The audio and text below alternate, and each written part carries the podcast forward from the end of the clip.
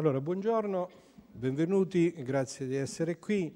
Eh, è un'occasione um, particolarmente interessante eh, che peraltro è nata, come dire, anche come location, evidentemente sotto mh, dei lumi strani e fortunati perché avevamo immaginato inizialmente una, la scelta di un'aula più piccola eh, e poi però abbiamo scoperto che oggi, 9 maggio, nel nostro Ateneo c'è una incredibile varietà di eventi ed erano state bloccate tutte le aule dell'Ateneo e quindi un po' timidamente ci siamo ritrovati ad accogliervi nell'aula magna, che è l'aula più prestigiosa dell'Ateneo di Salerno, che spero concordiate con me, anche un'aula molto bella.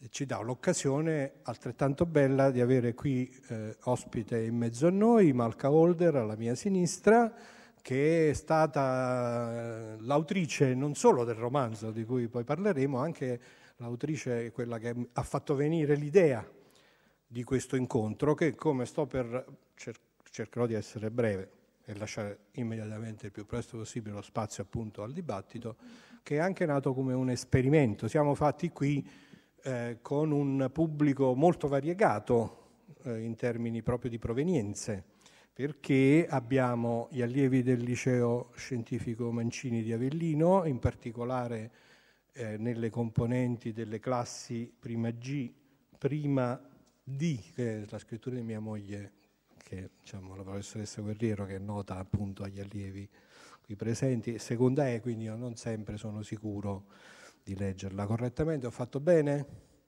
Prima G, prima D, seconda E eh, che ehm, sono qui da protagonisti perché stiamo proponendo a loro un esperimento in vista della partecipazione a un progetto PON che il Liceo Mancini svilupperà con l'Università di Salerno, col distretto ad alta tecnologia per i beni culturali, che è un altro dei promotori di questo incontro di cui parlerò tra un istante, eh, che ha come tema sempre l'utilizzo delle tecnologie per in qualche maniera cambiare, modificare, eh, comunicare. E, e, quindi in particolare per esempio questi, ai ragazzi eh, del liceo chiediamo di non solo partecipare ovviamente, seguire attentamente la conferenza, ma gli chiederemo il nostro incontro, conferenza a parola standard che viene in mente, ma è soprattutto una conversazione che vorremmo avere tra, i, eh, tra le persone che si trovano. Ecco, l'unica cosa un po' difficile di questa aula è che come dire, chi sta da questa parte eh, si sente un po' separato dal pubblico, invece il nostro, il nostro, obiettivo è proprio di fare una chiacchierata con voi, di porre queste tematiche con voi. E dicevo, gli chiediamo ai ragazzi del liceo e in realtà anche, come dirò tra un attimo, ai nostri studenti dell'università, di fare proprio anche un lavoro proattivo di individuazione delle tematiche che all'interno della conversazione verranno fuori, noi stiamo registrando, registreremo eh, l'intero intervento e poi sceglieremo con l'aiuto degli studenti alcuni brani eh, della nostra chiacchierata che verranno utilizzati per essere poi oggetto di una puntata speciale di un podcast eh, di eh, tiratura nazionale, si può dire tiratura per un podcast, non so, chiederei al professore Colace gentilmente di far comparire digitalia.fm, che è una trasmissione su web, un podcast che da otto anni è presente e che ha anche l'onore di essere sostanzialmente il podcast più ascoltato in Italia eh, come podcast indipendente sul rapporto tra tecnologia e cambiamento della società, perciò Digitalia, che insieme a un altro podcast fantascientificast.it è eh, diciamo, l'effettivo promotore di questo incontro con Malca Holder. Mi rendo conto che sono stato un po' confuso e ho messo troppe cose insieme perché sono davvero tante.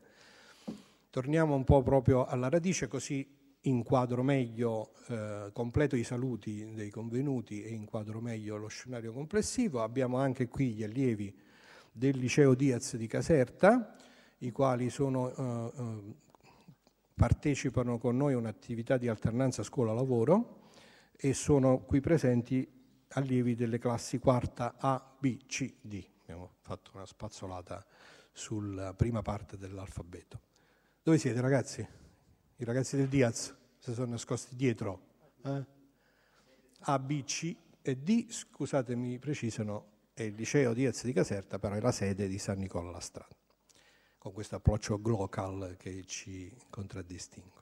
E infine, scusatemi, li ho lasciati per ultimi perché siamo di casa, ci sono ovviamente studenti del nostro Ateneo, in particolare studenti dei corsi di applicazioni multimediali e dei corsi di reti di calcolatori, anche loro hanno una consegna specifica relativamente alla loro eh, attività didattica su questi corsi, quindi anche loro hanno come eh, diciamo, eh, proprio incarico quello di non solo partecipare e seguire attivamente il nostro incontro, ma anche proprio di individuare poi all'interno dell'incontro le tematiche principali che, come dicevo, saranno oggetto di questo ulteriore sviluppo con questa trasmissione che verrà poi rimandata a livello nazionale, nel quale ulteriormente cercheremo di approfondire le tematiche in questione. Saluto naturalmente tutti i colleghi convenuti e tutto lo staff che ha reso possibile l'organizzazione dell'evento. Non provo a fare i nomi perché altrimenti sbaglio di sicuro e mi confondo. E, invece, giustamente, è il momento di eh, completare il quadro delle persone che saranno la parte attiva della conversazione.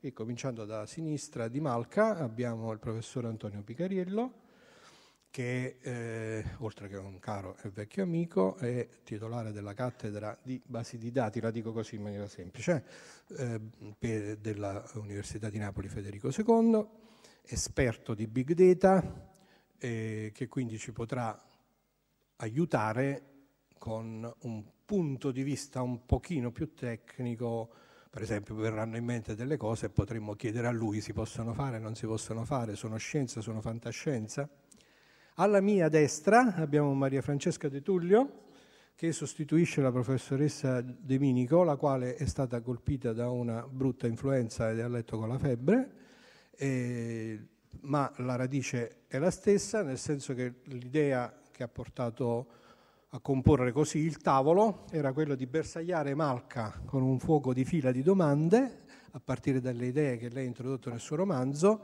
eh, da questi due punti di vista, no? Perché il romanzo di Malca, lascerò adesso a lei la parola, così gli spieghi tu un po' meglio di cosa parliamo, ha proprio come cuore questa trasformazione della nostra società, dei nostri sistemi di governo, del nostro modo di vivere, che in qualche maniera è resa possibile dalla tecnologia e che eh, evidentemente è resa possibile anche dal modo in cui la legge, le, i regolamenti si adattano, si modificano, si trasformano, eh, condizionano la tecnologia stessa. No? Quindi ecco, l'idea complessiva che oggi vorremmo tentare di raggiungere è di fare una chiacchierata a partire eh, dal, dal, romanzo di Malca, eh, Infomocracy, che peraltro è in uscita in Italia per i tipi di Frassinelli, eh, sarà pubblicato nel mese di settembre,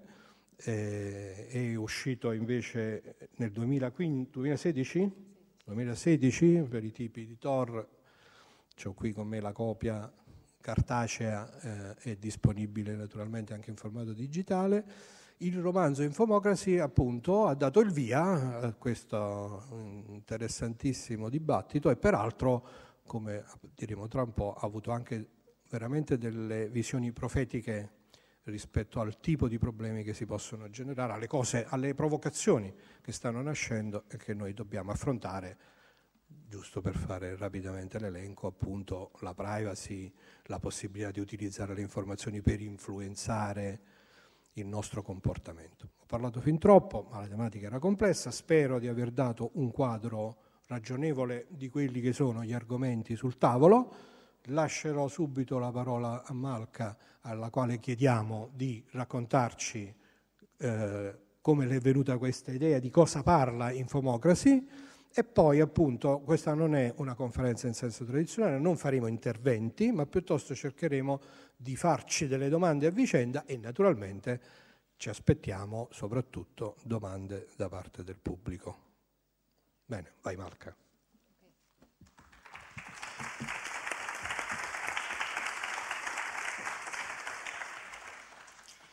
Grazie per la presentazione e grazie a tutti e tutte per venire eh, ascoltare e partecipare, spero, eh, a questa discussione. E mi dispiace prima per il mio italiano, che è possibilmente misto con spagnolo o francese o altro. Se non, capi- se non capite, eh, vi prego di dirmi per spiegare e traduci- tradurre. Tradurre. Yeah. eh, ma proviamo con l'italiano. eh, questo libro, questa romanza che ho scritto, è un thriller politica della fantascienza che è, tom, toma lugar, che è una storia del futuro eh, più o meno 60, 60? 60 anni nel futuro da questo momento. E è un futuro dove lo Stato-nazione è, è finito, è quasi. È, rimangono eh, qualche stati, ma la parte più grande del mondo ha, ha, cambiato un sistema differente, un sistema eh, di governo che si chiama nel, nella romanza microdemocrazia. E questa microdemocrazia si basa in un unito giurisdizionale. Sul sistema giuridico? Uh, no, un, un unito Un'unione? Uh, no, a unit. Uh, a jurisdictional unit, uh, uh, peace, un'unità giurisdizia. Uh, un'unità giuridica. Un'unità giuridica qua, eh, che io chiamo un centenale. Use English when you want, we, try, we will try to translate, and okay. most part of the, of the people e, e dimmi, ok? Se non capite. Please. Se non capite, alzate la mano. È meglio capire che non capire. È meglio che tradurre. sì, please.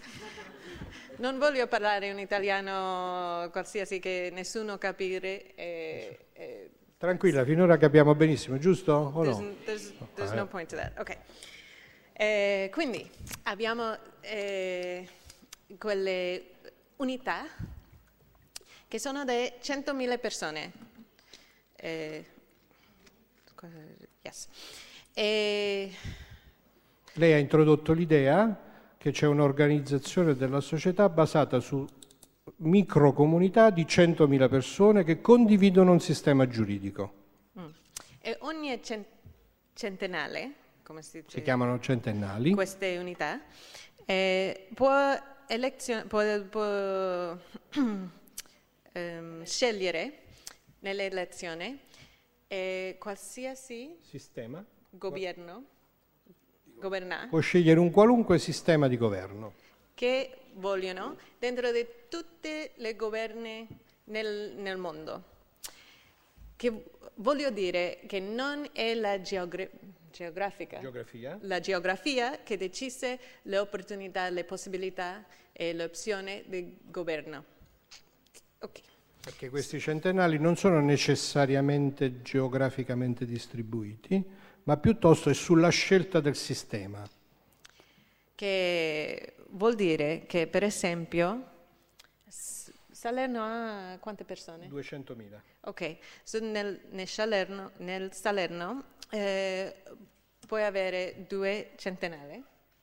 Uno può scegliere un governo de, non so, democratico, democratico un governo de, della sinistra, un governo eh, forse con relazione al nord Europa, e l'altro può scegliere eh, forse un governo che è molto infocato in, nel calcio e tutti i sistemi di questo governo sono eh, arreglati per promuovere il calcio.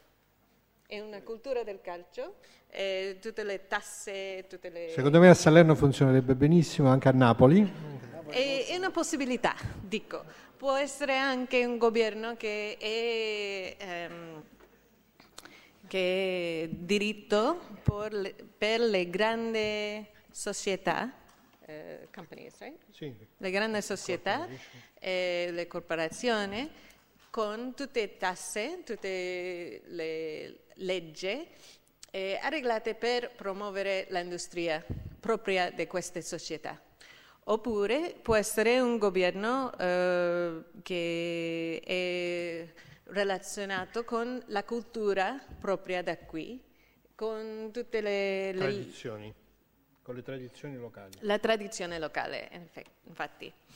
Eh, quindi l'idea, è l'idea è di avere m- molta possibilità di scegliere eh, il governo, non solo in una democrazia dove si, eh, si deve eh, pugnare o discutere con tutta l'Italia, che è grande e che ha molti interessi diversi, ma con una, una comunità più piccola per avere la possibilità di scegliere più, più raffinamente, Più finemente. più finemente eh, le, le opzioni che, che that match, that, uh, Che well. corrispondono alle tue esigenze. Esatto. Quindi una microdemocrazia nel senso che, come dirà tra poco, grazie all'utilizzo della tecnologia, ci sono queste microaggregazioni che danno la possibilità alle persone di scegliere il proprio sistema di governo preferito, indipendentemente dalla, dalla situazione geografica. Per cui la cosa che poi succede è che per esempio a Salerno attraversi la strada e passi da un governo a un altro, con leggi differenti. E l'altra faccia è che per un governo può avere dei ci- cittadini, Cittadini? cittadini nel tutto il mondo. E 100.000 qui, 100.000 là e così. E per eh, ge- gestionare, Per gestire? gestire, per gestire quello è importantissimo la tecnologia. E non solo la tecnologia, perché la tecnologia in sé può essere democratica o non democratica, può, essere, eh, può facilitare l'elezione o eh, obstacol- Ostacolarlo. ostacolarlo. E quindi nel libro preciso che ehm, c'è una organizzazione grande, globale, una burocrazia. E posso- possiamo immaginare una, è una combinazione della ONU, Della com- ah, dell'ONU? dell'ONU Ok, una combinazione dell'ONU e Google. e di Google. che è un'organizzazione molto grande, una bu- burocrazia eh, con la ragione d'essere la, eh, e gestire l'informazione. Garante dell'informazione. Garante, ma anche gestire nel senso di compilare, compilare no, se- collezionare, organizzare e anche eh, promuovere a tutti. Quindi l'altra idea chiave del romanzo, se, se si è capita, è che esiste poi una- un organismo che è un mix tra quella che potremmo immaginare come un'istituzione, l'ONU, e però anche una grande corporation privata, Google, che ha proprio nella sua idea assunto il ruolo di chi individua, gestisce, si fa garante delle informazioni e poi è anche garante del fatto che queste informazioni vengano distribuite a tutti i cittadini. Questo sistema si chiama information. Sì, ok? Quindi Eh. le due idee chiave del romanzo sono queste. E perché? Perché quello che limita la democrazia nella, eh, Nel passato? nel passato, eh, quando è cominciata nell'epoca moderna, è la tecnologia, perché per, per scegliere bene eh, bisogniamo co- capire bene e avere tutte le informazioni eh, sopra le opzioni, ma anche, ma anche per eh, capire, per eh, sapere di tutte le leggi, se, se abbiamo questa- questo sistema con eh, attraversare la strada a un, un governo di- differente, diverse, è importante avere tutte le informazioni eh, così sai quando attraversi la strada eh, quali sono le leggi che cambiano e quali sono le, le differenze. Eh, quindi l'informazione è una parte fondamentale della democrazia e ehm, così avanzano, avanzano eh, l'informazione e la tecnologia di comunicare l'informazione, così possiamo anche eh, avanzare la democrazia e tutti i sistemi di governo. Quindi l'idea di fondo, si è capito? Non tanto. l'idea di fondo è stata quella di dire ok, quindi la democrazia in qualche maniera è facilitata piuttosto che ostacolata dalla presenza della tecnologia. Immaginare un sistema di microdemocrazie che possono convivere eh, è possibile solo a partire dal fatto che c'è effettivamente questa possibilità di avere a disposizione banalmente per esempio le informazioni io attraverso la strada e devo sapere che sto in un sistema di governo diverso perché magari eh, da questo lato della strada, eh, faccio un paragone eh, eccessivo giusto per capirci, con il rosso si passa e con il, con, e con il verde si sta fermi al semaforo e dall'altro lato della strada è il contrario. Quindi io per, per, per poter che, perché possano sopravvivere queste microdemocrazie deve esserci la tecnologia, ma la tecnologia significa anche chi è garante dell'informazione e quindi c'è questa sua idea di questa super istituzione che garantisce questo. Naturalmente questo è l'inizio e poi da qui parte il thriller. Eh? Sì, sì eh, e anche devo dire che per me, come io so, eh, sono sociologi, sociologa, sociologa sì, eh, per me l'interessante sono queste organizzazioni e come funzionano e come affettano la società, ma anche è importante la, la tecnologia per eh, facilitare l'azione di queste organizzazioni. Quindi nella, nella romanza, eh, per esempio, l'informazione si progetta eh, frente agli occhi. Eh. Tenete presente i Google Glass che non sono mai usciti? Eh, cioè la realtà è un concetto di realtà aumentata che è stata portata a uno stadio eh, molto efficace. Avete visto sicuramente qualche film recente di fantascienza in cui sullo schermo del casco ti compaiono tutte le informazioni, qui è la stessa cosa, no? quindi tu hai le informazioni immediatamente disponibili sul tuo campo visivo, se attraversi la strada non è che devi guardare il cellulare, sui, tuo, sui tuoi occhiali ti arriva l'informazione, sei nel centennale questo qui.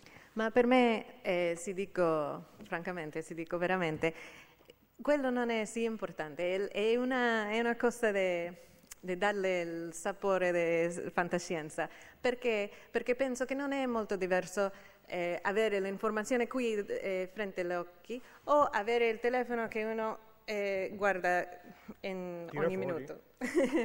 è, una, una cambia eh, superficie, superficiale. E, allora, quindi, l'altra cosa ovviamente che c'è nel romanzo, che è, che è stato particolarmente profetico, eh, è la considerazione che se c'è un sistema che in maniera monopolistica gestisce l'informazione, evidentemente è possibile manipolarlo. No? E che quindi quello che abbiamo, a cui abbiamo assistito, per esempio, poche settimane fa, pochi mesi fa, con questo eh, enorme eh, diciamo, fenomeno di Facebook, di Cambridge Analytica, no? lo scoprire che il gestore del monopolio è chiaramente eh, suscettibile di utilizzi dell'informazione con tutte le problematiche relative alla privacy e via così, che sono molto sottili e di domande del tipo l'elezione del presidente eh, Trump piuttosto che eh, nel nostro caso i risultati delle votazioni ultime con le diverse campagne elettorali che sono state fatte sono condizionabili e da chi e in che maniera, che è un'altra tematica particolarmente critica. A questo punto, se siete d'accordo, eh, io lancerei appunto due domande, una al, a Picus, al professore Vicariello, scusate, noi ci chiamiamo così, ci chiamiamo così. E, e, una a Maria Francesca, eh, che sono appunto, a partire da quest'idea, diteci voi, innanzitutto vi piace, vi sembra possibile, cosa vedete di quello che sta accadendo nella nostra società contemporanea, eh, di simile o di, no, oppure di dissimile, e che criticità, in modo che possiamo anche fare delle domande cattive a Malca rispetto al fatto vabbè, che poi è un thriller, una trilogia, questo che esce, il primo volume, vedete, sulla, vedete sugli schermi la copertina dell'edizione italiana, tra l'altro Malca mi ha detto che lei tutto avrebbe messo come sottotitolo tranne che un sistema perfetto, è stato l'editore italiano no? che ti ha diciamo, che ha scelto questa dicitura perché la sua idea è che il sistema non è perfetto. No, ah. e, e, penso che anche loro mm. pe, lo, lo, mettono come, lo mettono come un, una provocazione. ironia, sì. o non so, eh, spero. ok, chi vuole cominciare? Vicus. Allora, innanzitutto, eh, mentre parlava Malca, anche ho letto un po', del, non tutto il libro, ma delle frasi, dei pezzi del libro, lo, lo, li, ho, li ho digeriti e pensavo un po' allo stato di quello che è oggi la tecnologia, perché Massimo citava poco fa Cambridge Analytica e poi faceva la domanda ma un sistema del genere è possibile o no? E eh, dal punto di vista tecnologico io non posso che rispondere che un sistema del genere già esiste, di fatto. Qualche settimana fa è stato dato l'annuncio che eh, negli ultimi, in quest'ultimo anno, appena trascorso nel 2017, il numero di informazioni che è presente sulla rete è arrivato a 1.2 zettabyte. Ora, non per annoiare i ragazzi, devi spiegare zettabyte, che cosa sono questi zettabyte? Zettabyte non sono animali, no? Però zettabyte sta a significare 2 alla 70 byte. Voi sapete cos'è un byte? Sì, un byte è piccolino, quanti, quanti bit ci stanno in un byte? 8, bravi, soprattutto quelli che stanno Studenti i calcolatori hanno risposto subito. Bravi ragazzi. Promossi. E, um, attualmente eh, dire zettabyte, voi immaginate un, un, disco rigido da un tera, che oramai ce l'avete tutti, no? Un terabyte eh, essenzialmente è quello che se andate da un vendor immediatamente chiavi in mano lo trovate velocemente a basso costo. Se noi pigliamo questi dischi da un tera e li mettiamo in fila arriviamo a circa 25,7 km di dischi per contenere un zettabyte. Un zettabyte contiene circa mille volte in più le informazioni attualmente presenti in tutte le biblioteche del mondo quindi di fatto dal punto di vista della Marca diceva raccogliere, comporre e promuovere le informazioni, mi sembrava il manifesto di Tim Bernard-Lee quando ha prodotto il World Wide Web. Quindi lo stato della tecnologia oggi è esattamente questo. Le informazioni ci sono, ce ne sono tante e noi siamo i primi produttori delle informazioni. Questo oggettino che noi tutti amiamo, anzi mi sembra strano, penso che i vostri professori al liceo vi hanno proibito di portarlo oggi, no? perché mi immaginavo che nel giro di tre secondi eh, insomma, l'avremmo preso tutti, no? E tra l'altro c'è uno studio che ha fatto mio, un mio studente sull'addiction da, da, cellulari che è molto interessante, poi dopo ve lo suggerisco perché è una malattia comunissima. Questo oggettino è il massimo produttore di informazioni. Vi racconto solo questo, io no, normalmente faccio una vita un po' sbattuta perché abito in provincia di Avellino, lavoro a Napoli, tra un po' devo scappare, vado a fare lezioni all'Accademia a Napoli, poi insomma vado avanti e indietro. Ed è straordinario come il mio cellulare, appena mi metto in macchina, mi suggerisce dove devo andare in una certa ora del giorno e che cosa devo fare. Chiaramente io non ho mai detto nulla al mio cellulare di raccogliere queste informazioni. Queste informazioni vengono continuamente acquisite dal sistema, in questo caso è la Apple, Google, identica, e anzi ancora a maggior ragione in più. E che cosa sta succedendo? Che noi, volenti o nolenti, stiamo già in un mondo in cui dal punto di vista tecnologico tutte le nostre informazioni dal momento in cui ci svegliamo, quando andiamo a dormire e le abitudini, gli stili di vita, il lifestyle che noi abbiamo, vengono raccolti e messi all'interno delle macchine. Qual è la novità che negli ultimi dieci anni è venuta fuori? La grande novità è che mentre prima queste informazioni prodotte non c'era spazio fisico per poterle conservare e quindi elaborare, oggi c'è la rivoluzione che noi chiamiamo di, di, diciamo, dei big data. I big data sono la mia ultima passione, faccio un corso all'Università di Napoli sui big data analytics e queste cose li raccontiamo con i miei studenti e li analizziamo ogni giorno. Qual è il punto? È che con la nuova tecnologia di fatto oggi non solo abbiamo la possibilità di conservare queste informazioni, ma possiamo utilizzarle per fare cosa? Per capire che cosa è successo, per capire perché è successo, per capire cosa dobbiamo fare affinché accada un certo evento, ok? E per predisporre tutto ciò che serve perché un certo evento accada. Questo è lo stato della tecnologia. È buono o cattivo? Eh beh, penso che verrà fuori da questa discussione, almeno un'idea, non, non saremo noi a dare una risposta definitiva, però vi voglio solo provocare su una cosa. A chi si è strappato le vesti quando ha scoperto che Cambridge Analytica aveva usato gli, i dati per le campagne elettorali? Scusate, ma il giorno stesso che voi vi siete iscritti a Facebook, che pensavate di trovare? L'anima gemella? O il giorno stesso che avete accettato di entrare in un sistema che si chiama social network? È sbagliato, è giusto, è cattivo, non lo so, però di fatto tutti, in maniera cosciente o incosciente, abbiamo ceduto, e qui provoco anche la giurista, i nostri diritti per poter partecipare a qualcosa che sembrava neutro, ma neutro non è perché in questi prodotti, nei social network ad esempio, il vero prodotto, perché è gratis? Perché il prodotto siamo noi. Siamo noi che l'alimentiamo continuamente con quelle che sono le informazioni e con quelle che sono le cose che noi facciamo.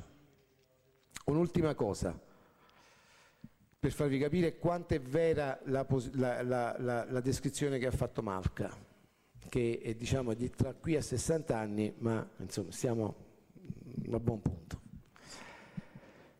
E voi sapete che mh, ci sono degli studi psicologici che vengono fatti e che poi ha usato Cambridge Analytica, no? per cui ogni utente sulla rete viene caratterizzato da cinque fattori fondamentali, che sono l'aspetto eh, un po' psicologico, ne, ne, neurocritico, come si chiama neurocriticism, la, la, l'apertura mentale, eccetera, eccetera. Questi cinque punti riescono a caratterizzare in uno spazio consolidato empiricamente provato la stragrande maggioranza delle persone.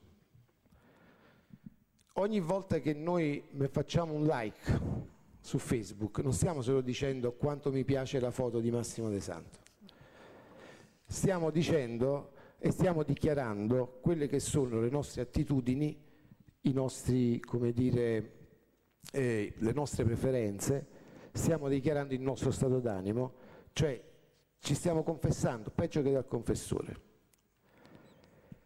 Questi dati a cosa servono? E questo è il punto numero, diciamo, fondamentale perché tutti questi dati così raccolti, e oggi possiamo mantenerli, possiamo elaborarli in tempo reale, tutti questi dati possono avere un uso piuttosto che un altro, ma come diceva Einstein, il problema non è lo strumento. Einstein diceva sempre che eh, in fondo la prossima guerra mondiale sarà combattuta con archi e pietre. Perché? Perché il problema non è la tecnologia, il problema è l'uomo, e cioè chi usa quel, quegli strumenti così potenti. Eh, prima di passare la parola a Maria Francesca, io chiederei a Malca, nel tuo libro, in Infomocracy, eh, cosa immagini tu rispetto a questo fatto di cedere le proprie informazioni? Mm. Eh, sì, il libro veramente è una risposta a quello che, che descrive, che, che la situazione che abbiamo in questo momento adesso, perché la fantascienza normalmente, non so, per me come scrittore, eh, non è una questione di prognosticare il futuro, è una, quest- è una questione di eh, esaminare, di osservare il momento che abbiamo adesso tra un lente futuristico eh, per mostrare qualcosa. Quindi eh, è una risposta a tutto quello eh, tra immaginare un sistema un po' differente eh, di usare l'informazione. Nel libro la, eh, abbiamo ehm, seduto, seduto sì. Eh, tutte, ugualmente, ugualmente tutte le nostre informazioni, ma la differenza è come l'information nel libro è una burocrazia internazionale e non governamentale, tutta l'informazione, tutti i dati sono gratis, sono disponibili gratis e quindi l'economia, attenzione, l'economia dei dati non esiste più. Ma esiste in qualche modo perché sempre c'è un'economia, ma è, è, totalmente differente dalla situazione adesso che la, le società, le corporazioni eh, cercano queste informazioni nostre per le vendere alle altre corporazioni. Quindi un, eh, immagino un sistema in cui eh, cediamo le, i dati ma i dati sono là per tutti, non sono eh, eh, chiostro, non sono chiusi, chiusi eh, per una, una, corporazione per vendere agli altri. No, non è un sistema perfetto, come abbiamo detto, c'è i suoi problemi anche, ma sono problemi differenti, diversi. E quindi la, il proposito del libro è di potessero eh, pensare in un sistema totalmente differente per vedere i nostri sistemi più chiaramente. Adesso chiederei invece a Maria Francesca di dirci, ma con le leggi che sta succedendo e che ne pensi di quello che abbiamo detto finora? Certo, allora ehm, io diciamo parto dalla provocazione della tecnica, cioè in questo caso degli ingegneri, cioè eh, che ci dicono giustamente noi abbiamo ceduto i dati perché eh, ogni volta che ci scriviamo a Facebook, ogni volta che ci scriviamo ai servizi di Google, eccetera, c'è un'informativa scritta piccolo piccolo lunghissima che nessuno legge, ci ti chiede guarda noi facciamo questo e questo con i tuoi dati, tu ce li vuoi dare? E noi ovviamente diciamo sì per poter diciamo, avere il servizio. Questo come si chiama in, in diritto? Si chiama una disposizione di un proprio diritto fondamentale che in questo caso noi chiamiamo riservatezza o privacy. Cioè cosa significa? Che in generale eh, il diritto ci garantisce, la Costituzione ci garantisce che noi possiamo essere visti dagli altri oppure le nostre informazioni possono essere lette dagli altri solo se noi consentiamo. Quindi siamo noi a, poter, a dover avere la possibilità di controllare tutte le nostre informazioni. Però questo significa anche che eh, in questo momento c'è una differenza fondamentale di potere tra chi ci chiede i dati e noi che glieli diamo. Quindi in effetti c'è un consenso, però eh, diremmo, diremmo, noi giuristi che questo consenso è dato, ma anche eh, in base a una differenza di potere, perché? perché ovviamente se noi non abbiamo Facebook, se noi non abbiamo Google, se noi non abbiamo Internet, attualmente siamo al di fuori di qualsiasi giro, non dico di amicizie, ma quantomeno molto spesso di lavoro, di, um, di altro tipo di esperienze. Quindi diciamo c'è uh, innanzitutto un problema non tanto di uh, qualcuno che ruba i nostri dati, ma un problema di disuguaglianza, perché questa, questa prospettiva che ci descrive Malca nel, nel, volume in effetti è anche molto simile al vero, cioè um, questa piattaforma unica che governa l'informazione attraverso la quale passa le informazioni, perché adesso non è che abbiamo una piattaforma unica, però se, se voi ci fate caso, io penso Quasi. che tutti voi utilizzate social network, utilizzate i motori di ricerca, um, ci rendiamo conto che più o meno ricorrono sempre gli stessi social, sempre gli stessi siti su cui noi andiamo a cercare l'informazione. Quindi, eh, tra l'altro, a questo proposito sarebbe interessante chiedere anche a Malca come lei immagina che queste piattaforme siano in grado di controllare l'informazione.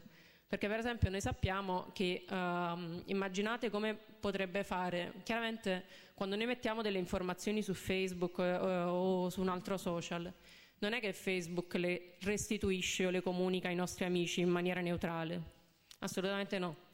Facebook ha delle regole che uh, i matematici chiamano algoritmi, ma che sostanzialmente sono delle regole, anche se funzionano diciamo, in automatico, funzionano attraverso il programmino, ma uh, sono delle regole che uh, determinano ciascuno di noi cosa vede sulla propria bacheca, cioè non è, non è che vediamo semplicemente in automatico tutto quello che i nostri amici scrivono c'è una regola stabilita dalla piattaforma che in base alle nostre preferenze, in base a chi sono i nostri amici, in base a chi preferiamo leggere, eccetera, eccetera, ci fa vedere alcune informazioni piuttosto che altre.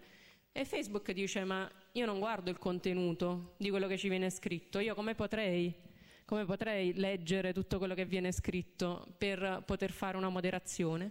Dice io stabilisco delle regole generali che non vi posso dire perché sono il mio segreto commerciale, stabilisco delle regole generali in base, quale, in base alle quali noi ehm, facciamo circolare le informazioni.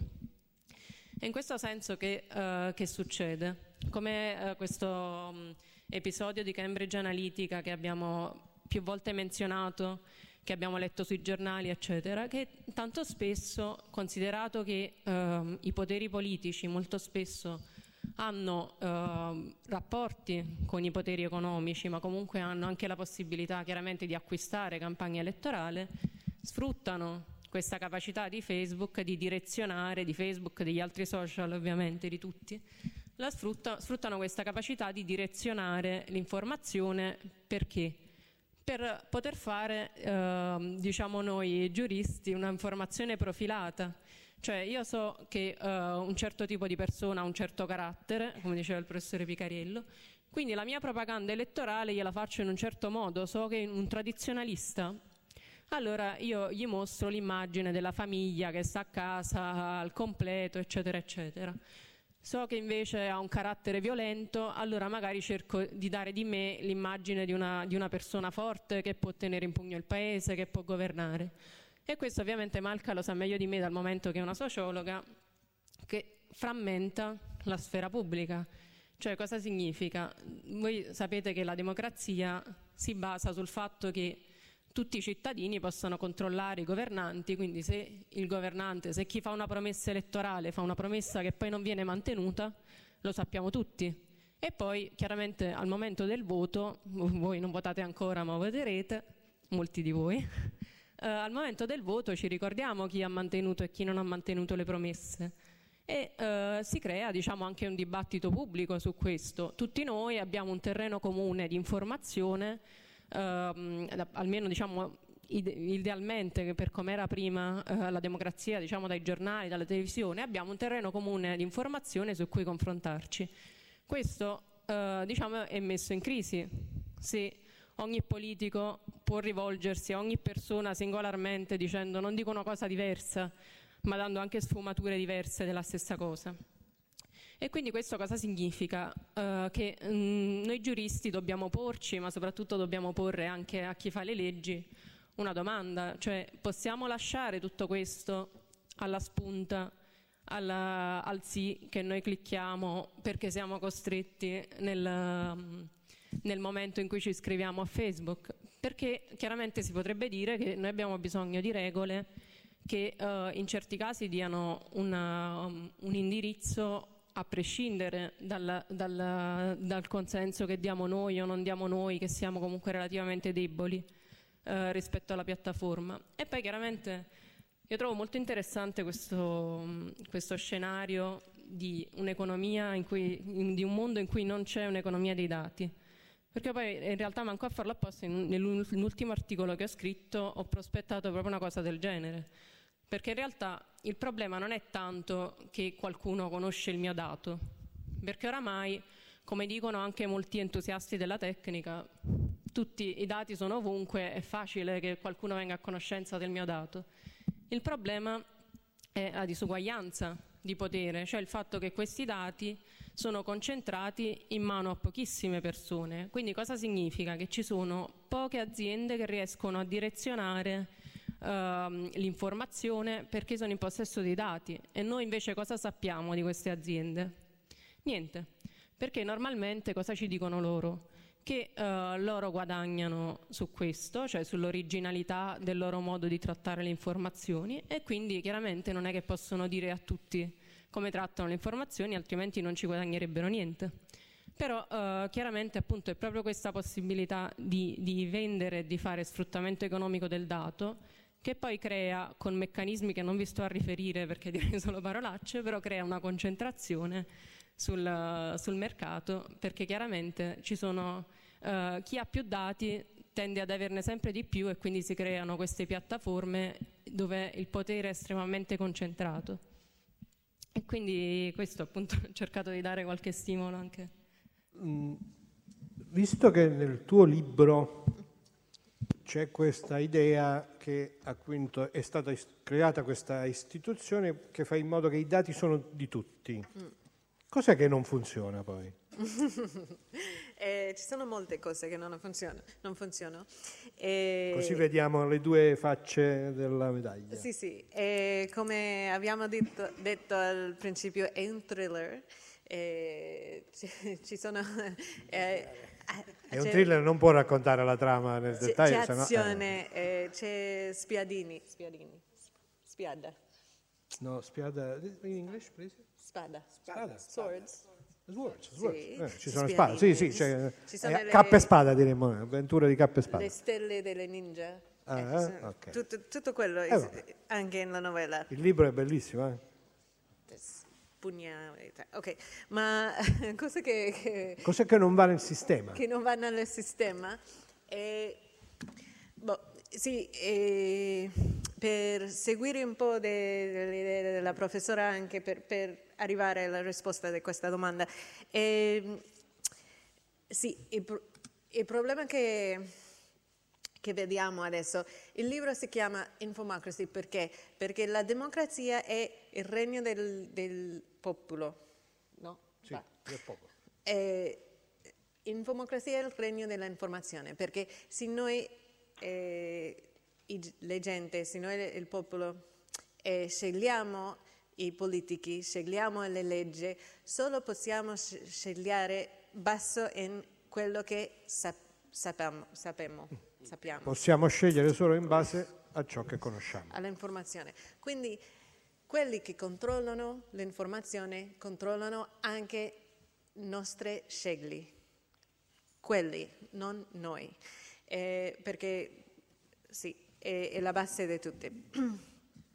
Quindi io, eh, io l'ho scritto perché stavo eh, molto eh, frustrata per questo problema dell'informazione. Nelle elezioni eh, nel mio paese, gli Stati Uniti, ma anche che ho visto la stessa cosa negli altri paesi dove eh, ho abitato o ho lavorato.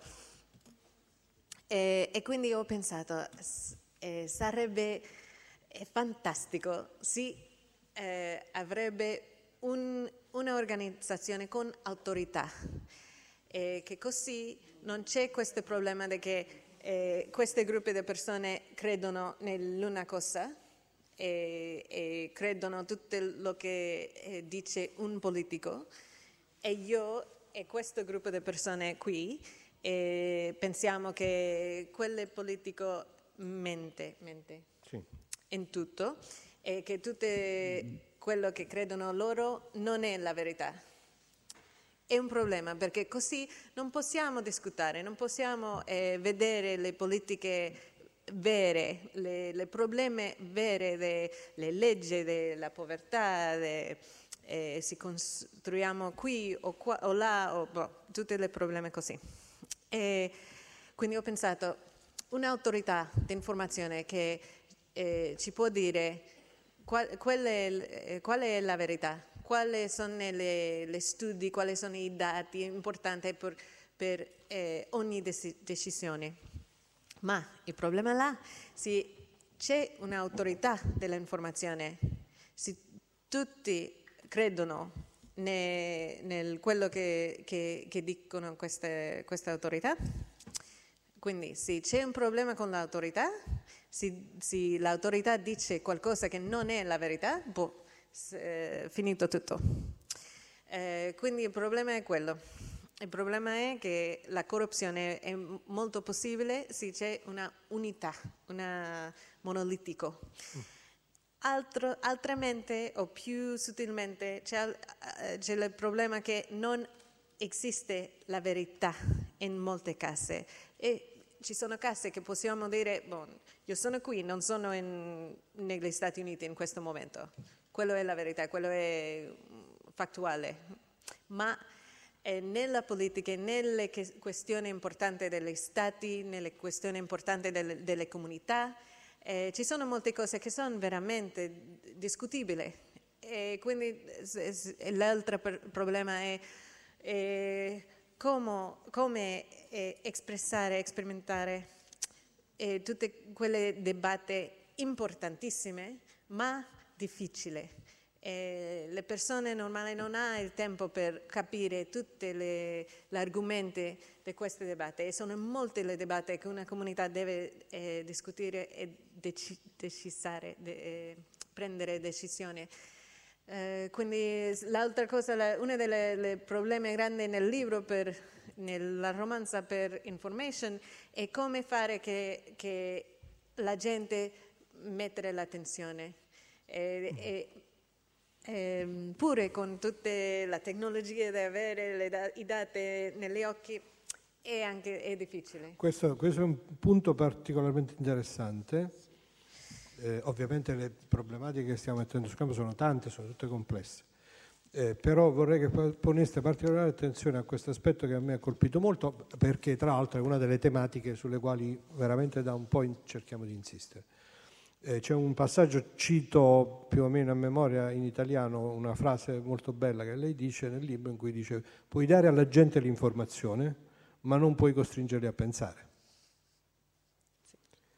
Che è uno dei problemi fondamentali, e cioè il fatto che una tematica importante per la nostra vita è renderci conto che la, il lavoro, la consapevolezza su quelli che sono gli usi che facciamo di tutto, della tecnologia e delle informazioni, è come dire la prima scelta che devi fare, sulla quale devi investire delle energie.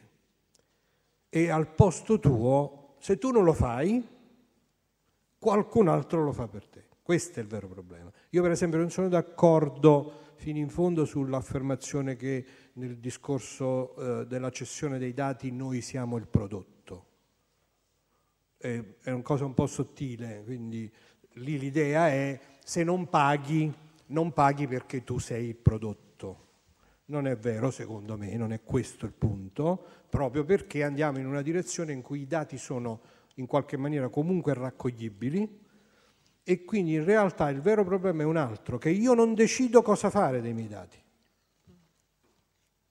E il vero problema è che i miei dati hanno un valore, e io li sto regalando. Non tanto che io sia il prodotto, ma che i miei dati vengono regalati perché io non li uso e non sono cosciente di quello che se ne farà. Come diceva Maria Francesca, quest'altro aspetto ancora della opacità delle modalità di trattamento dei dati, gli algoritmi, no? Questi, tan, questi eh, Picus potrebbe raccontarci, con i big data, la verità, la novità è che con i big data, per chi lo sa fare, vengono fuori correlazioni imprevedibili. No? Si scopre che a me piace il blu e che siccome mi piace il blu sono incline a votare una persona piuttosto che un'altra, lo dico con un paradosso. No? Eh, blu ho visto perché l'ho comprato subito. Ora, eh, una delle cose che io ho imparato in questi tipi di incontri è che superati i 45 minuti l'attenzione eh, scende e inevitabilmente il tutto diventa un po' faticoso, quindi io sarei dell'idea, se siete d'accordo, di lasciare lo spazio per qualche domanda dal pubblico e quindi adattare la lunghezza dell'incontro alle vostre sollecitazioni. Se ce ne sono, bene, se no... Eh, siccome ci siamo dati delle consegne come, di lavoro notevoli e quindi possiamo poi naturalmente approfittare anche che Malca non scappa via e possiamo fare un po' di domande anche private, però io spererei che qualche domanda dal pubblico che ci dà la possibilità di aggiungere qualche ulteriore sfumatura venga e quindi vi lascerei la parola. C'è, c'è Alessandra col microfono? Perfetto. Abbiamo un microfono wifi, c'è anche Antonio. Ci vuole solo un po' di coraggio a rompere il ghiaccio, dai, eccolo. No, siccome lo registriamo, abbi pazienza, ti portano il microfono in modo che rimane a imperitura memoria tutto quello che dirai e sarà usato contro di te ovviamente. Abbiate pazienza, facciamo questa, appunto, questo sforzo per lasciare poi la possibilità anche del lavoro successivo. Se ci fai la gentilezza di presentarti. Sì. Si sente? Ok. Um, sono Gioacchino dal corso di informatica applicata di lingue. Uh, avevo mh, due domande, una per Deminico e Picariello. Se io in questo sistema, per diciamo, gabbarlo, per prenderlo in giro, confonderlo, inserisco dei dati falsi, che cosa succede? Un'altra domanda per uh, la holder. Um, have you ever considered the possibility of uh, a big worldwide shutdown, right? And what, what might be the consequences of such a thing? Grazie. You're meaning a, techn- a technical shutdown? Yeah. Okay. Sure. I, I, please, Marco, start uh, with your uh, answer. Okay. Um, I guess I can answer in English. Say it in English, don't worry, because the, the question was in English, and so. Okay, so I can start by directing you to a book that takes this idea as a start. Uh, Quindi vi indicherà un, ci, ci, dirà adesso un libro che eh, di una collega risponde a quella domanda. Eh, che si chiama After the Flare, è scritto per eh, Deji Bryce Olokuton Ok, poi ve lo descriviamo meglio. Sì. After the Flare. Ma è un libro che eh, immagini un, I don't know how you say, a solar flare. Say it in English, don't yeah. worry. A solar flare Uh, Un vento solare, tenete presente una fiammata solare che azzera la tecnologia. In the world and has the effect that because the technology is knocked out in many parts of the world but is uh, better in certain parts, suddenly a lot of the technology and industry, and in particular for the book, the space program, shifts to places where it wasn't before. So in the book, the space program suddenly becomes relocated, the entire global space program, relocated to Nigeria. Quindi c'è un azzeramento della tecnologia per un evento solare e questo provoca una ridistribuzione delle attività, in particolare siccome la tecnologia sopravvive in alcuni posti, il programma spaziale si sposta in Nigeria. È molto bello e è rilevante per questa discussione perché immagine come la cultura differente influenza la tecnologia. E quindi è, è una tecnologia differente con diverse, dico, diverse. Eh, con, eh, Se vuoi te lo traduco in inglese. uh, right.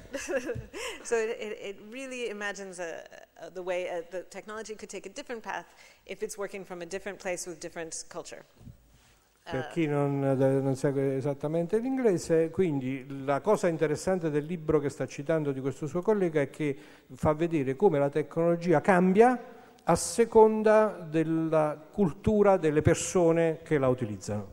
So, so that's a little bit of a um, avoiding the answer because that's what somebody else thinks would happen. For me personally, uh, una cosa importante che esce nel mio libro è la decentralizzazione.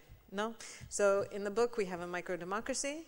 This means with a total collapse, you have a slightly different situation because uh, if there's a certain amount of of self containment in each of the groups, then it's a bit less of a catastrophe. Uh, but there is actually in the book a blackout of the system of information because it's a thriller and things happen. Uh, and it's extremely disruptive because it's disruptive to the economy to travel. The more we become dependent on uh, right now we could say we're very dependent on electricity everywhere. So something like a solar flare, if it knocked out electricity, or uh, if we have problems with not just the production but the distribution of electricity in our societies, we have big problems. M- my personal experience, eh, la mia esperienza di lavoro è eh, soprattutto nelle situazioni umanitarie di cooperazione, di catastrofe. Quindi ho l'esperienza di essere eh, negli ambienti eh, prima le, l'ambiente ostile abituate ah, no. all'elettricità dove in un momento di catastrofe ha, stato cortato. Okay, where it's been cut off. But also, my experience is working in places where there's no electricity ever. And let me tell you, the second one is better. than when you're used to it and it gets cut off, it's a big problem. There's no gas that can be pumped. Uh, if there's no gas, you can't transport food, things, and very quickly. Uh, pumping water is impossible. Okay. State seguendo, avete bisogno che la interrompa per tradurre? We are arriving, we are transitioning into a moment where electricity is not, it, it remains fundamental, but beyond that, information and particularly this virtual information.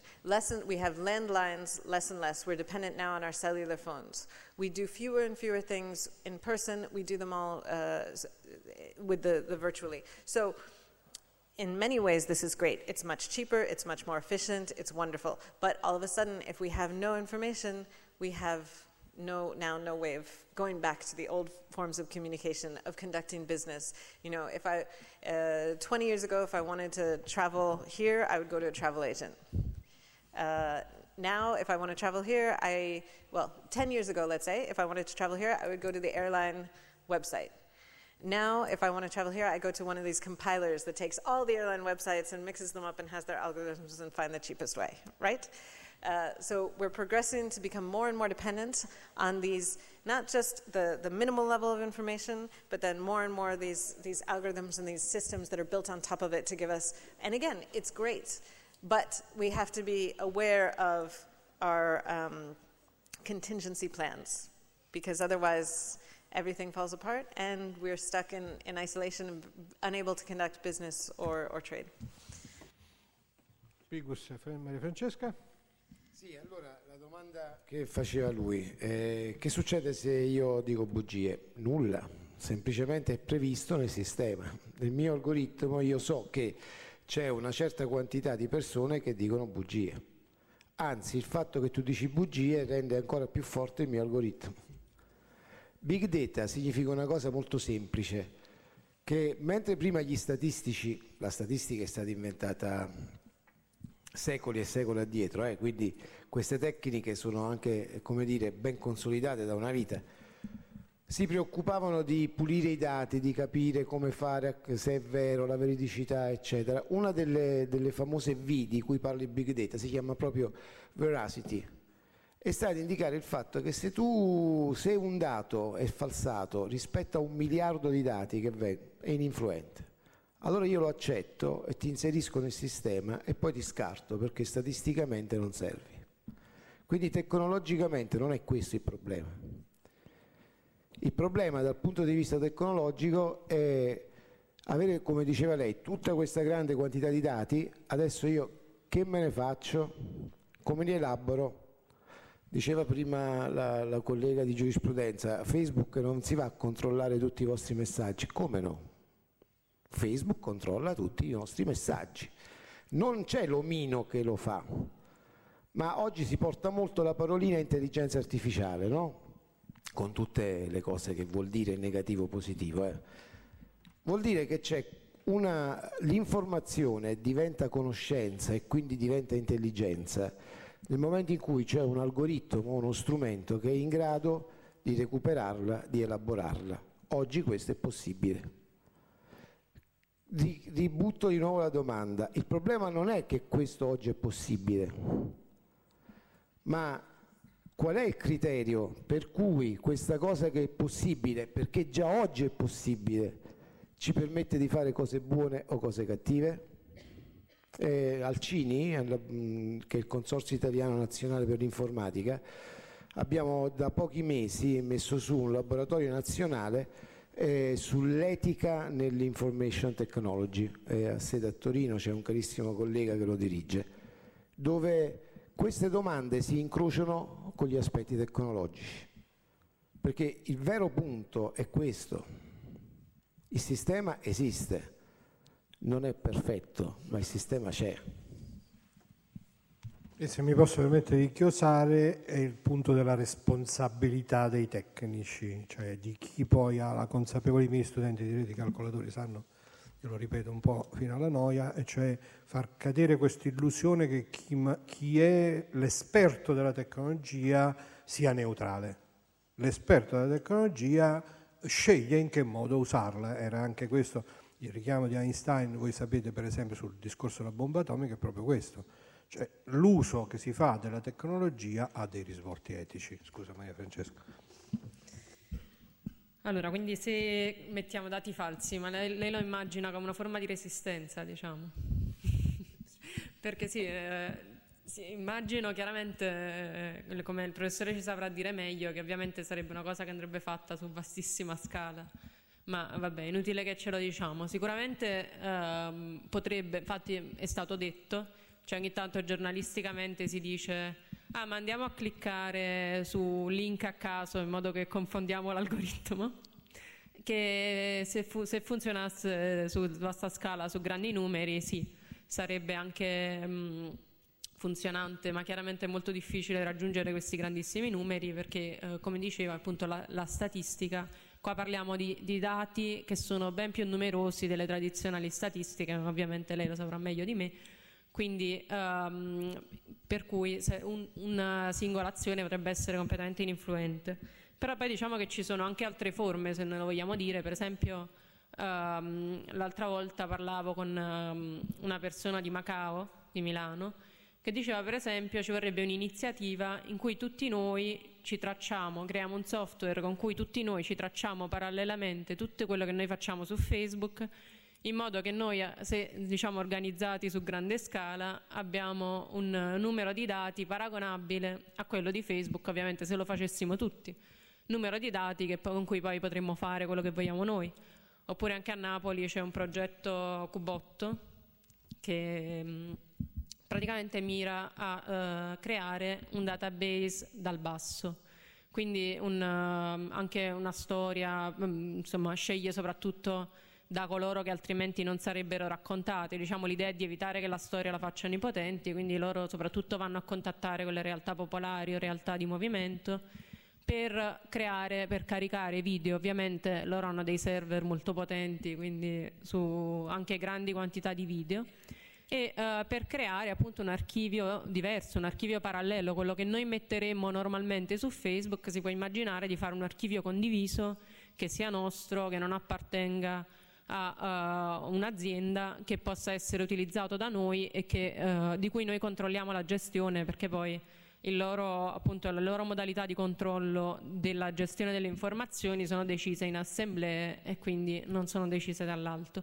Ovviamente, chiaramente si, sono, si sviluppano tante di queste forme, anche a Pisa ci sono esperimenti, eccetera, forme di resistenza che è inutile che lo dica, ovviamente in questo momento sono forme di resistenza abbastanza isolate rispetto al dominio che, dell'azienda.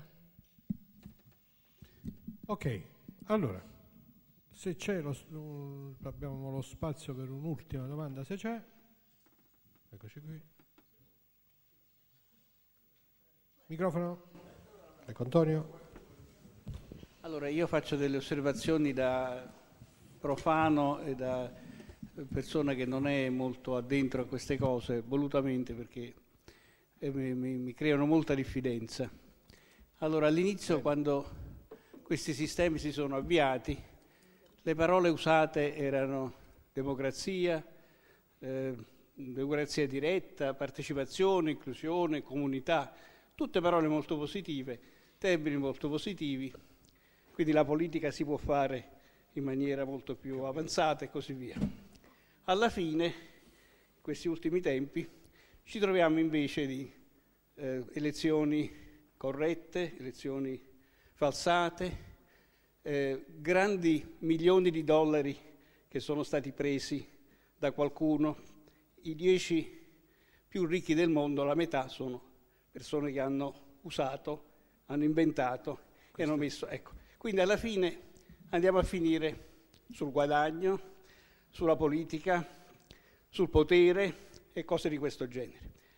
Dovremmo essere noi, popolo così eh, sparso, a capire e a sapere in anticipo che quando diamo i dati, questi dati poi saranno usati, quindi dobbiamo essere così eh, previdenti, giustamente, da sapere in anticipo che noi stiamo dando noi stessi, la nostra anima, queste cose, mentre chi ha inventato una cosa di questo genere dice io non sapevo niente, ma eh, questa cosa mi ha fatto guadagnare milioni di dollari, io sono l'ultimo a saperlo, chiedo scusa.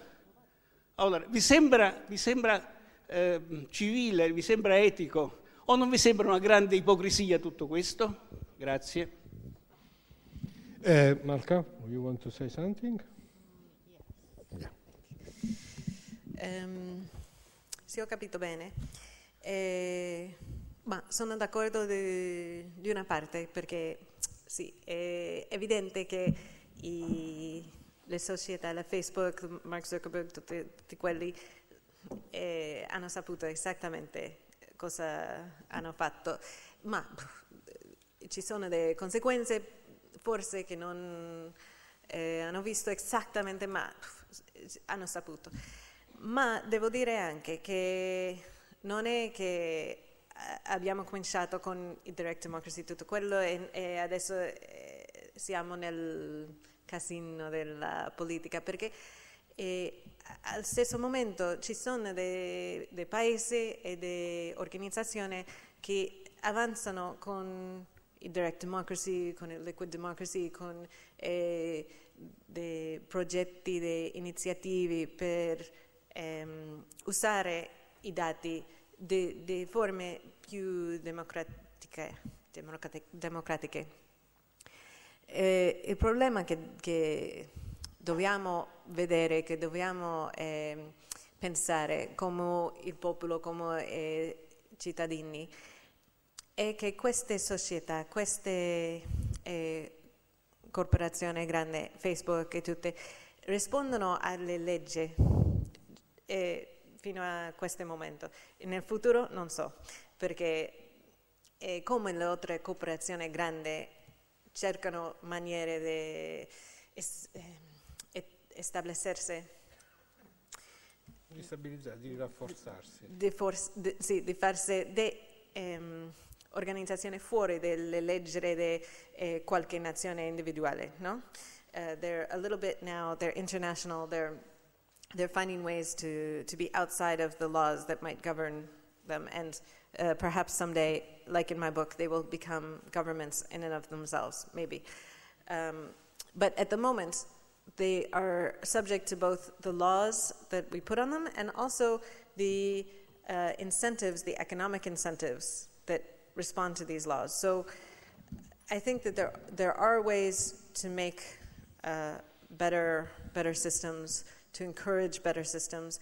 We see the same thing with television stations, with radio stations, with newspapers, uh, that there are ways uh, that let them have more free reign in what they do, that let them be more influential, and that let them uh, get more benefit uh, monetary benefit, power benefit um, from the ways that they conduct themselves. And there are ways to be a little bit more uh, restrictive and controlling.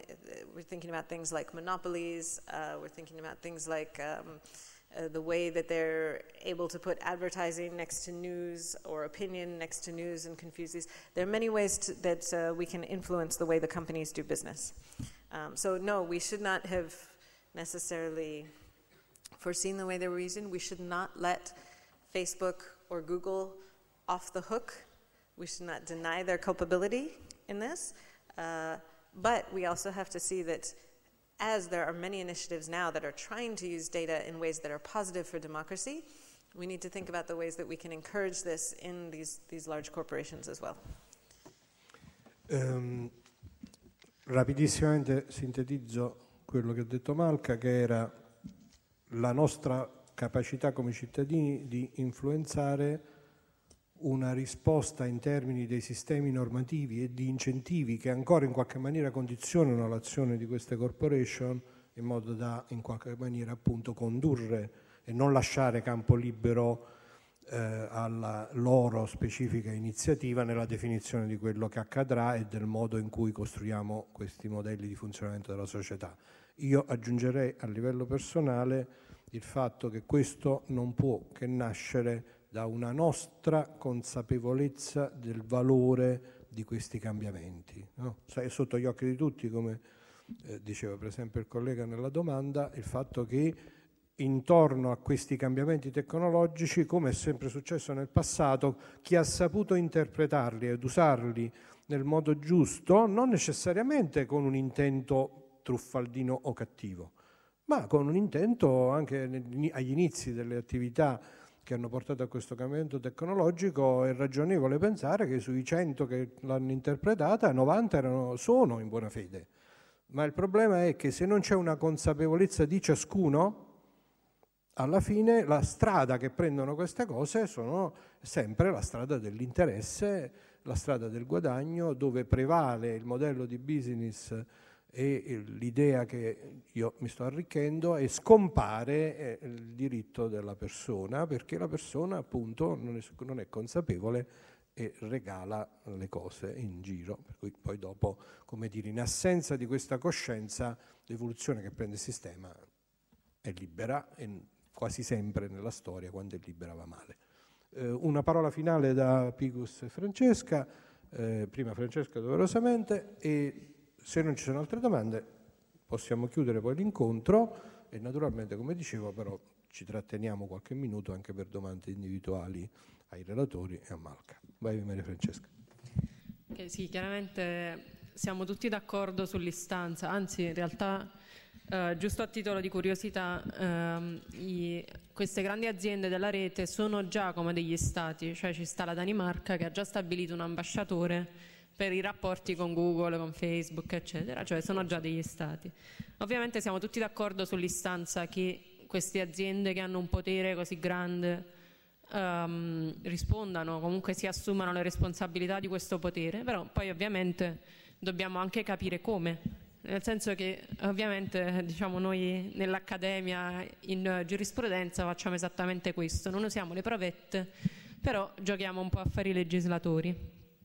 E ci diciamo sì, eh, chiaramente dobbiamo immaginare una modalità perché come appunto dicevamo prima, il uh, Facebook o Google eccetera moderano sì i contenuti, lo fanno però non lo fa l'omino. Cioè eh, effettivamente se uno chiede a chi gestisce Facebook di poter fare una moderazione di tutti i contenuti Ovviamente casi enormi come le elezioni negli Stati Uniti d'America non possiamo pensare che Facebook non sia consapevole, però se pensiamo a ogni singola notizia falsa, ogni singola fake news, eccetera, ogni singolo commento violento, eccetera, uh, dobbiamo porci il problema di come un'azienda possa fare a gestire tutta la mole di informazioni, quindi a moderare tutta la mole di informazioni che viene immessa nel sistema Immaginiamo che chiaramente tutto, uh, tutto, il mondo è su Facebook, quindi Facebook dice infatti io non ho una responsabilità editoriale. Quando si vanno a fare le cause contro Facebook, Facebook dice no, ma io ho Google. Io non posso sapere tutto quello che viene pubblicato perché altrimenti io non potrei tenere una piattaforma. Se dovessi essere responsabile io di tutto quello che viene pubblicato sulla piattaforma, non la potrei mai avere una piattaforma del genere. Questa tecnologia che noi abbiamo non potrebbe esistere.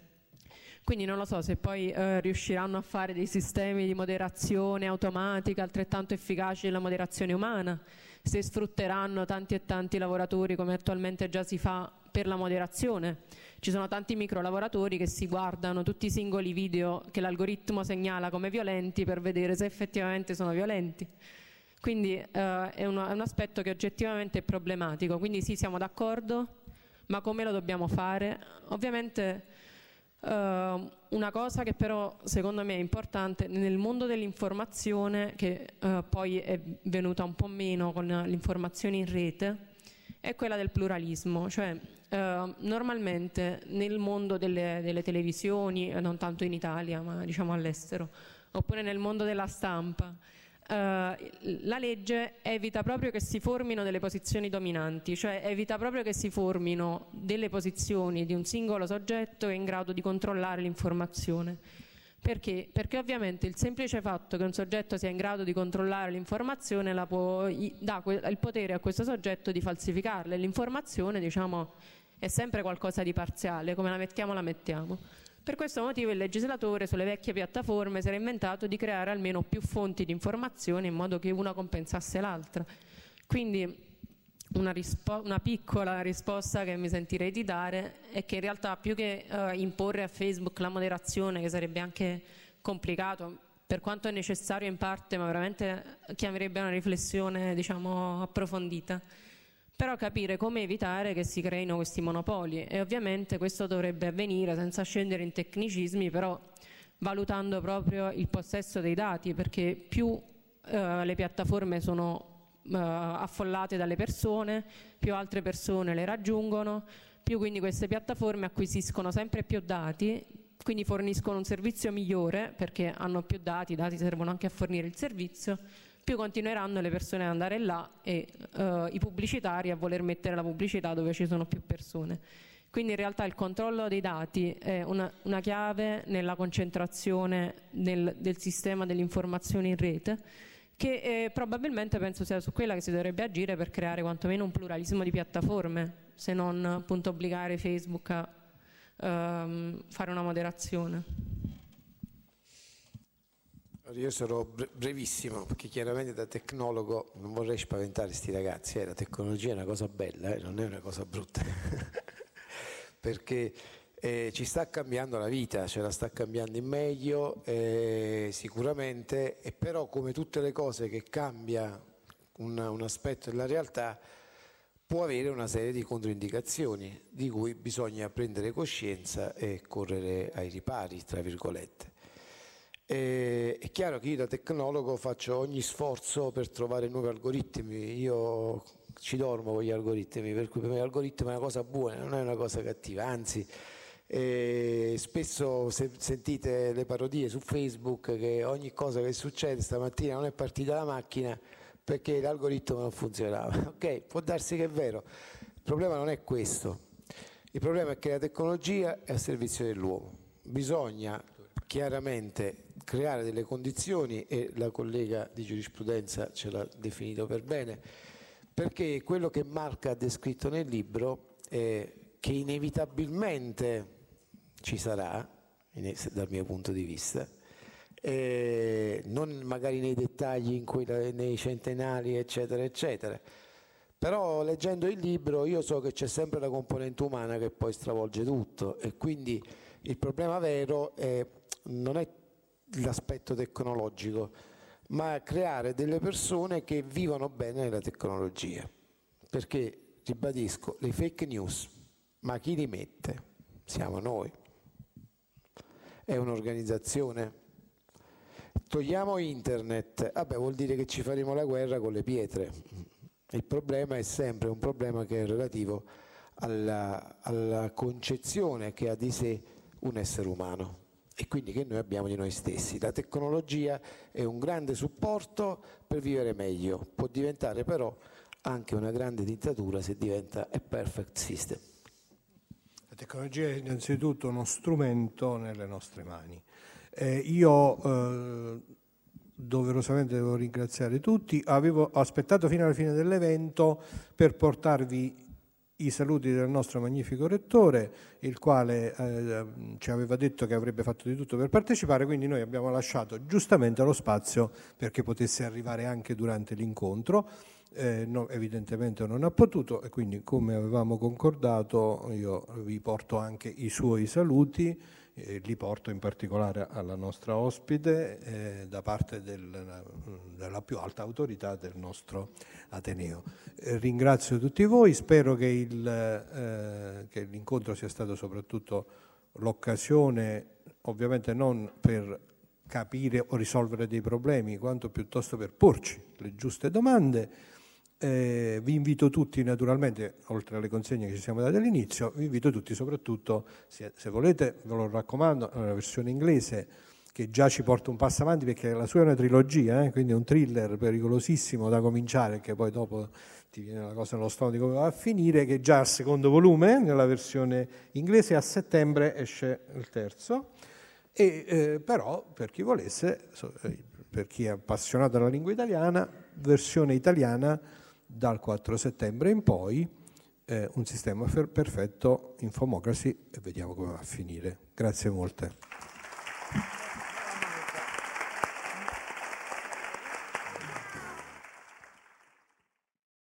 Avete ascoltato Fantascientificast, podcast di fantascienza e cronache dalla galassia, da un'idea originale di Paolo Bianchi e Omer Serafini, con il contributo cibernetico del Cylon Prof Massimo De Santo.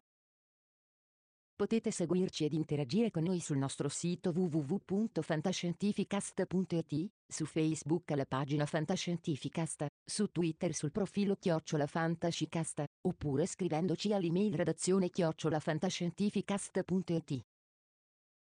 Tutte le puntate sono disponibili sul nostro sito, su Apple iTunes e su Podbean all'indirizzo podcast.fantascientificast.it. Se volete potete lasciarci una valutazione a 5 stelle su Apple iTunes ed offrirci una birra romulana o un gotto esplosivo pangalattico sostenendoci tramite una donazione PayPal o Patreon utilizzando gli appositi pulsanti sul nostro sito. Fantascientificast è una produzione amatoriale, non si intende infrangere alcun copyright i cui diritti appartengono ai rispettivi detentori. Nessun byte e nessun tribolo sono stati maltrattati durante la produzione di questo podcast. L'equipaggio di Fantascientificast vi augura lunga vita e prosperità e vi dà appuntamento alla prossima puntata lungo la rotta di Kessel.